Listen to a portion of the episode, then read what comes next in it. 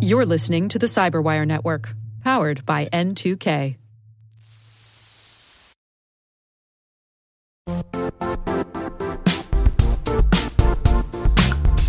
The IT world used to be simpler. You only had to secure and manage environments that you controlled. Then came new technologies and new ways to work. Now, employees, apps, and networks are everywhere. This means poor visibility, security gaps, and added risk. That's why Cloudflare created the first ever connectivity cloud. Visit cloudflare.com to protect your business everywhere you do business.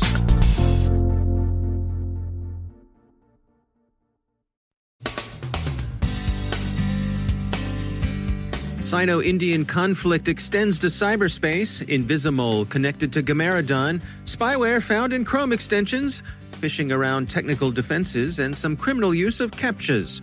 The U.S. Justice Department releases its study of Section 230 of the Communications Decency Act.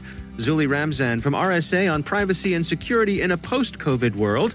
Our guest is Michael Powell from the UK's Department for International Trade. And Zoom changes their tune and makes end to end encryption available for everyone.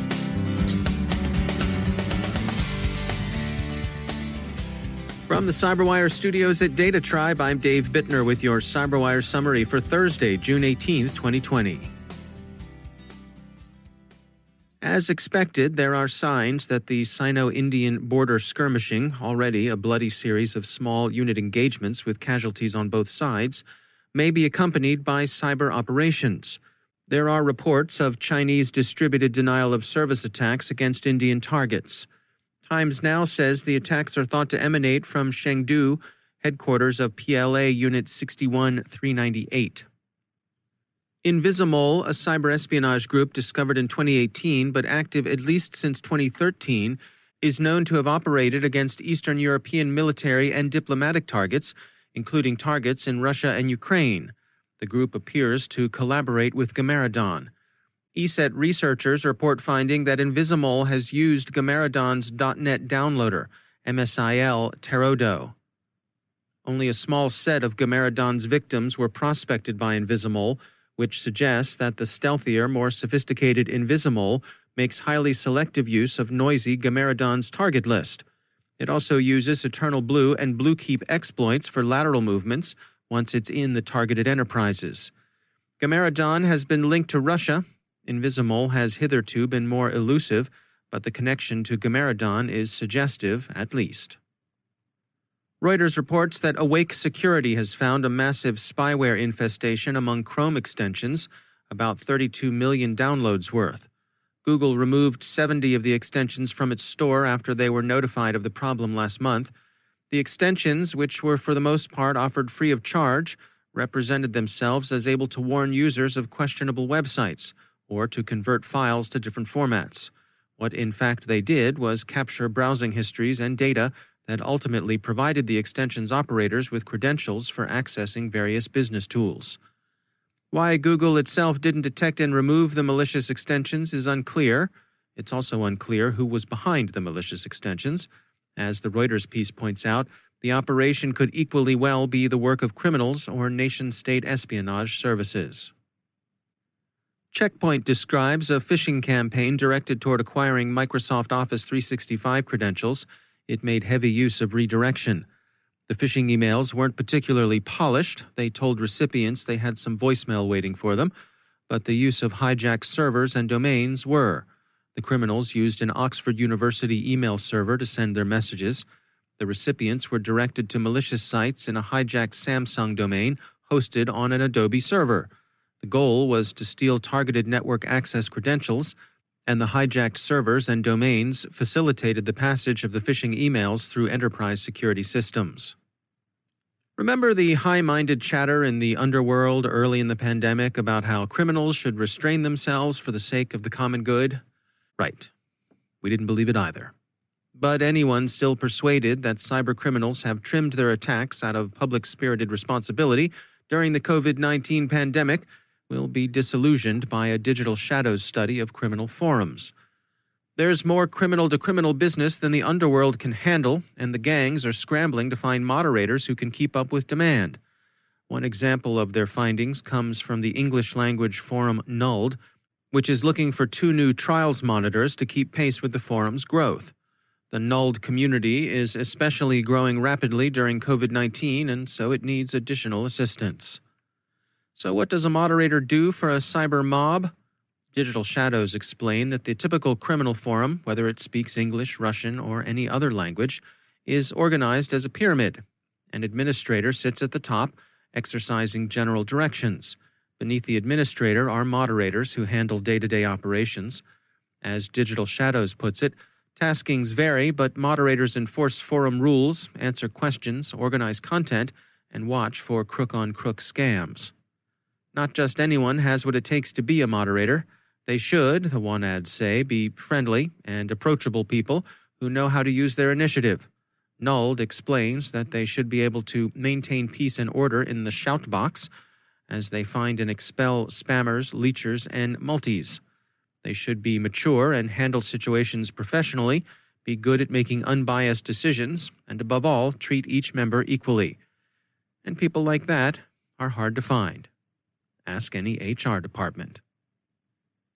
The UK has a strong presence on the global cybersecurity stage with a healthy ecosystem of universities, government organizations, and private sector security companies.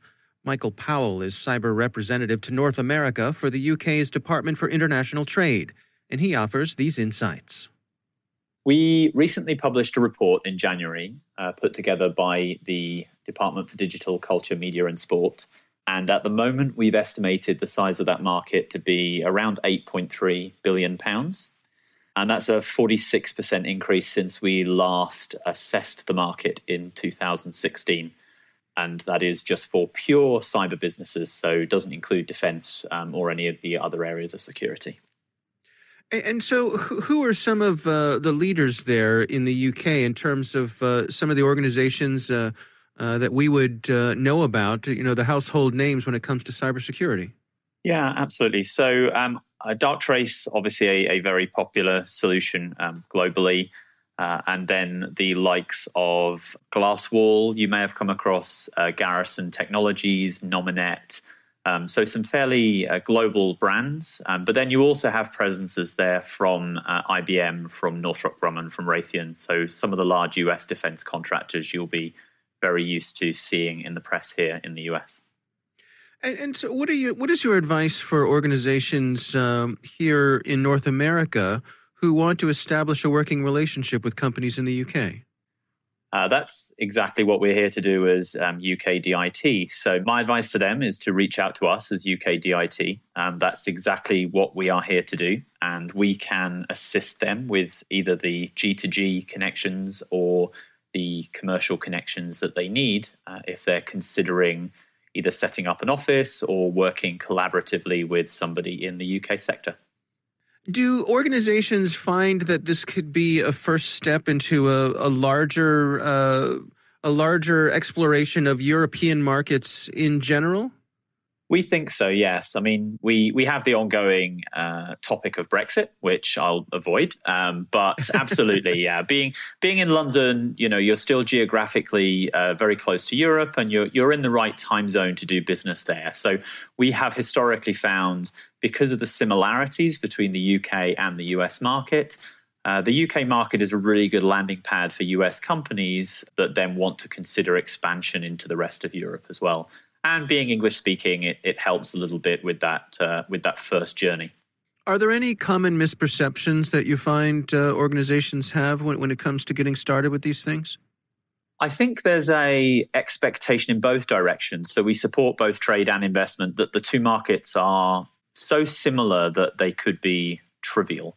I would say, whilst yes, they share a language and you know we clearly share a lot of similarity, as as I've just said the markets are actually very different. The, the reasons that people buy, the motivations can be different. So actually, it's it's understanding that whilst they're similar in a lot of ways, there are differences. And when it comes to marketing your solution, there'll have to be a slightly different way that you you go about doing that. Hmm. What are some of the differences? I know you'd ask me that. Um, so I, I, would really just say it's for, for me what I've seen it's it's around buying in the US. Um, people are very used to being sold to. So uh, when I provide advice to UK businesses, I tell them, you know, be bold, uh, be very clear what your solution does, ensure that you can differentiate it in 90 seconds from everybody else's solution, uh, and, and get ready to actually have 100 conversations, and perhaps 10 through one of those will play out.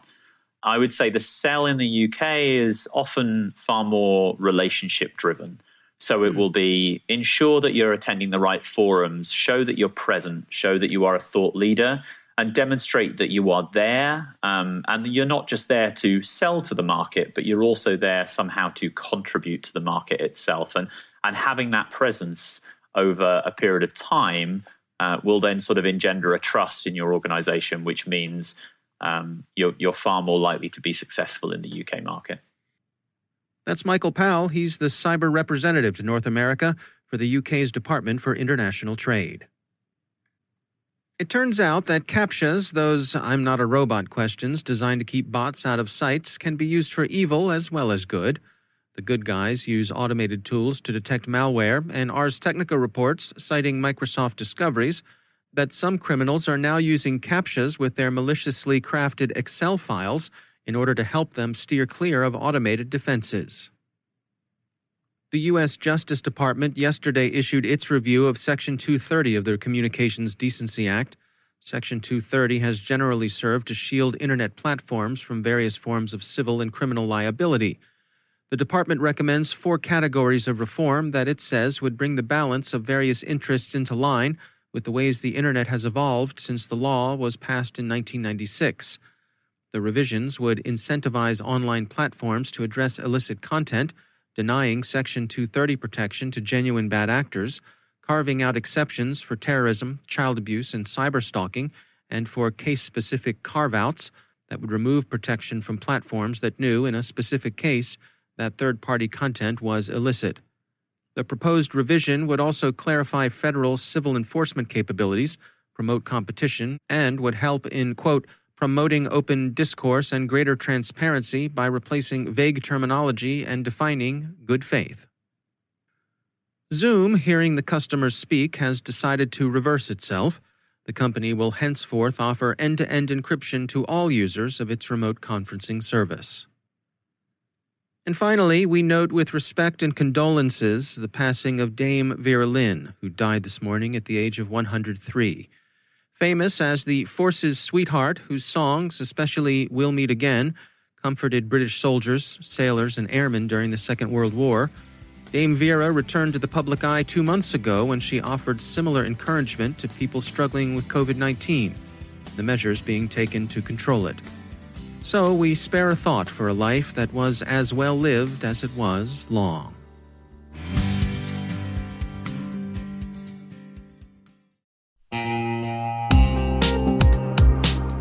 Managing the requirements for modern security programs is increasingly challenging and time consuming. Enter Vanta. Vanta gives you one place to centralize and scale your security program.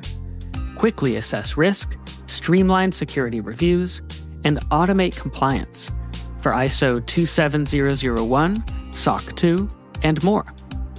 You can leverage Vanta's market leading trust management platform to unify risk management and secure the trust of your customers. Plus, use Vanta AI to save time when completing security questionnaires. Cyberwire daily listeners can get $1,000 off by going to vanta.com slash cyber. That's V-A-N-T-A dot com slash cyber.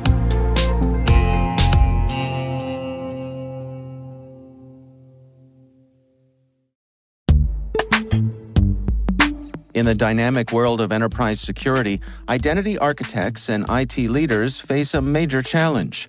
Growth by repeated acquisitions multiplies the complexity of everything multiple IDPs, MFA providers, policy engines that all need to coexist.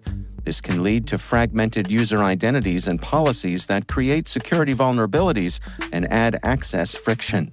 Strata Identity solves this. Now you can decommission unneeded IDPs and consolidate the ones you'd like to keep without rewriting apps or disrupting users, engineers, and app owners. Plus, Strata's modular architecture makes it easy to integrate with any identity provider without manual maintenance and coding. Join the ranks of cybersecurity leaders using identity orchestration.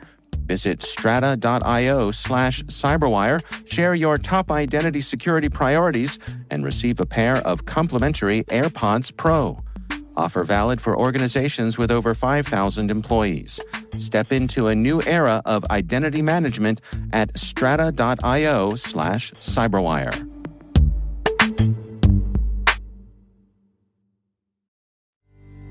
And joining me once again is Zulfikar Ramzan. He's the Chief Technology Officer at RSA. Uh, Zuli, always great to have you back. Um, I, I want to touch today on your thoughts on what it's going to look like when we come out of this COVID situation. How are we going to approach privacy and security when we're on the other side of this? You know, first of all, Dave, I think that there's this interesting notion. If you think about COVID 19, it has been the single greatest accelerant of digital transformation in recent times. It's really forced people to embrace digital technologies. People have supplanted their physical presence at work with video conferencing and collaboration tools. Uh, classrooms have been replaced by distance learning environments. Movies are now much more uh, are streaming to our homes at a greater level of frequency than we've had in the past. Uh, checkout lines at the supermarket are being sidestepped by people who are using on-demand grocery services and so on and so forth. Hmm. Um, e- even our social interactions have shifted, right? Under lockdown conditions, we're conducting lunches, happy hours, play dates. Uh, uh, we're having birthday parties and even funerals through virtual means. And so I think even though we've already known we could do many of these things for a long time, people are now availing themselves to digital capabilities and their benefits given this broader context. And these changes, in my mind, are just the beginning. So I think it's going to set the stage for a world in which technology plays a much more prominent role and that means areas like digital privacy and digital risk become uh, more, I guess, involved and increased notion that we have to consider. Well, what specifically do you, do you think we're going to see going forward when it comes to privacy? So, first of all, I think there's a big question around the notion of individual privacy, especially in a health context, versus systemic risk. And so today, uh, and I'm sure it's true for each of us, our interest in the health status of any individual and the impact it can have on an overall system has never been greater. Now, in the future, I think we're going to see more and more the people will be required to prove or provide some form of attestation about the state of their physical health. Uh, that could happen in different settings. And already we're seeing in some countries and some places where you can't board an airplane without having a temperature check done. You won't be able to come to work without, again, doing something similar along those lines, or maybe even providing some type of attestation that you've been vaccinated eventually when a vaccine becomes available against COVID 19. Now, these scenarios, again, these are not dream scenarios. We already are seeing uh, many of these scenarios come up. And what that means is that there's a question now about all this data that, that's being gathered about individuals and the implications that could have for data privacy. All of a sudden, organizations might have health data about me. Uh, and, and, that data could be potentially uh, very damaging. There's a question of, of, in my mind, not just privacy, but fairness and these notions are often conflated. You know, privacy is about, you know, the data that's being collected, how it's safeguarded. Fairness is really about how that data is being used. And I think in my mind, I, I, I truly worry that we could be in a situation where that data could be misused or abused if not cared for correctly. Well, and how do we ensure that we don't inadvertently leave people behind? You know, people who might not um, have access. If we're shifting to a scenario where more and more of our day to day lives are reliant on technology, uh, I can envision that there are whole groups of people who would have trouble getting access. Absolutely, I think that's going to create you know a set of concerns. I mean, even um, there's been a lot of work in, in, in, the media recently around the idea of Bluetooth contact tracing, and mm. the challenge of Bluetooth contact tracing, one of them challenges is that not everybody has a Bluetooth phone. Uh, or, or, has a mobile phone that they're willing to allow or um, in that process, even if they have the, the capabilities. And and for these technologies to be successful in any way, shape, or form, you need a critical mass of data. And and I think that you're absolutely right. These these are fundamental issues that are going to come up uh, over and over again. Uh, the good news is that there's been a lot of of work in epidemiology and, and other fields around how we can implement these types of mechanisms without digital technology. And so the idea of contact tracing, for example, has been around for decades.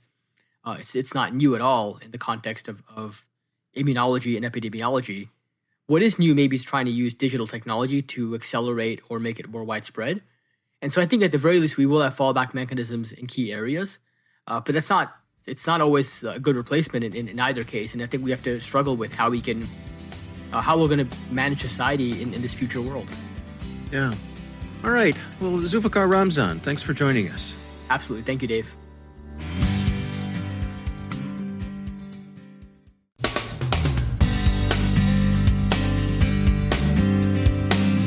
And that's the Cyberwire. For links to all of today's stories, check out our daily briefing at thecyberwire.com. And for professionals and cybersecurity leaders who want to stay abreast of this rapidly evolving field, sign up for Cyberwire Pro. It'll save you time and keep you informed. Listen for us on your Alexa smart speaker, too. The Cyberwire podcast is proudly produced in Maryland out of the startup studios of Data Tribe, where they're co building the next generation of cybersecurity teams and technologies. Our amazing Cyberwire team is Elliot Peltzman, Puru Prakash, Stefan Vaziri, Kelsey Bond, Tim Nodar, Joe Kerrigan, Carole Theriault, Ben Yellen, Nick Veliky, Gina Johnson, Bennett Moe, Chris Russell, John Petrick, Jennifer Eiben, Rick Howard, Peter Kilpie, and I'm Dave Bittner. Thanks for listening. We'll see you back here tomorrow.